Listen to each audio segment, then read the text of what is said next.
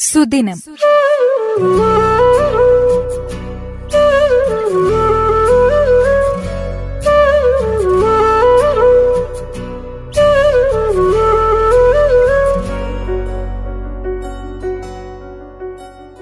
ഇന്ന് ലോക സാക്ഷരതാ ദിനം.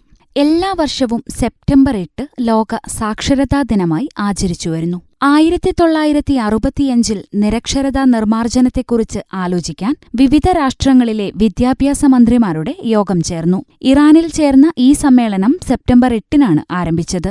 ഇതിന്റെ സ്മരണ നിലനിർത്താനും ലോകവ്യാപകമായും സാക്ഷരതയുടെ പ്രാധാന്യം വിശദീകരിക്കുന്നതിനുമായി യുനെസ്കോയുടെ ആഭിമുഖ്യത്തിൽ ആയിരത്തി തൊള്ളായിരത്തി അറുപത്തിയാറ് മുതൽ സെപ്റ്റംബർ എട്ട് സാക്ഷരതാ ദിനമായി ആചരിക്കുന്നു.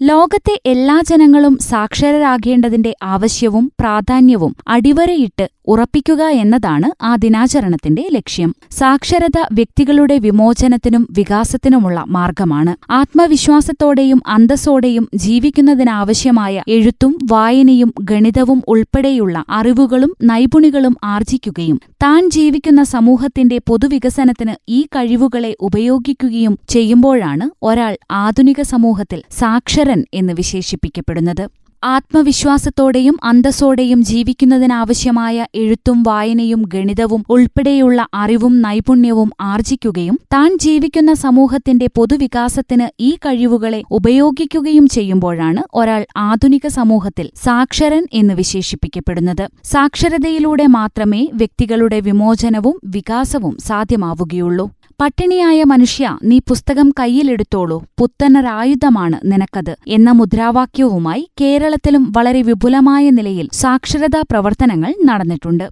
എല്ലാ വിഭാഗം ആളുകളും പതിനഞ്ചു വയസ്സു തൊട്ട് തൊണ്ണൂറ് വയസ്സുവരെയുള്ളവരും സാക്ഷരതാ ക്ലാസുകളിൽ പങ്കെടുത്തു. കേരളത്തിന്റെ സമ്പൂർണ സാക്ഷരതയ്ക്കായി അക്ഷര കേരളം പദ്ധതി സർക്കാർ നടപ്പിലാക്കി. സാക്ഷരതാ പ്രവർത്തകർ നിരക്ഷരരെ തേടിപ്പോയി. കക്ഷിരാഷ്ട്രീയ ഭേദമന്യേ എല്ലാവരും സാക്ഷരതാ പ്രവർത്തനത്തിൽ പങ്കെടുത്തു.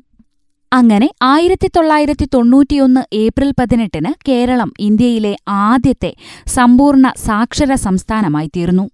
ആയിരത്തി തൊള്ളായിരത്തി തൊണ്ണൂറ്റിയെട്ട് ഒക്ടോബർ രണ്ടിന് ഗാന്ധിജയന്തി ദിനത്തിൽ പൊതുവിദ്യാഭ്യാസ വകുപ്പിന് കീഴിൽ കേരള സംസ്ഥാന സാക്ഷരതാ മിഷൻ അതോറിറ്റി രൂപീകരിച്ചു. സാക്ഷരത നിലനിർത്താനും അക്ഷരം പഠിക്കുന്നതിലുപരി വിദ്യാഭ്യാസ നേട്ടം കൈവരിക്കാനുമാണ് തുടർ സാക്ഷരതാ പരിപാടി തുടങ്ങിയത്. തുല്യതാ പഠനം ഇതിന്റെ ഭാഗമാണ്. ഒരു കാലത്ത് വിദ്യാഭ്യാസം തുടരാൻ കഴിയാത്ത ആർക്കും തുല്യതാ പരീക്ഷ എഴുതി നാല് ഏഴ് പത്ത് ക്ലാസുകളിലെ പരീക്ഷ വിജയിക്കാൻ കഴിയും. അക്ഷരം അറിവാണ്. അറിവ് ആയുധമാണ്. ആയുധം അധികാരമാണ്.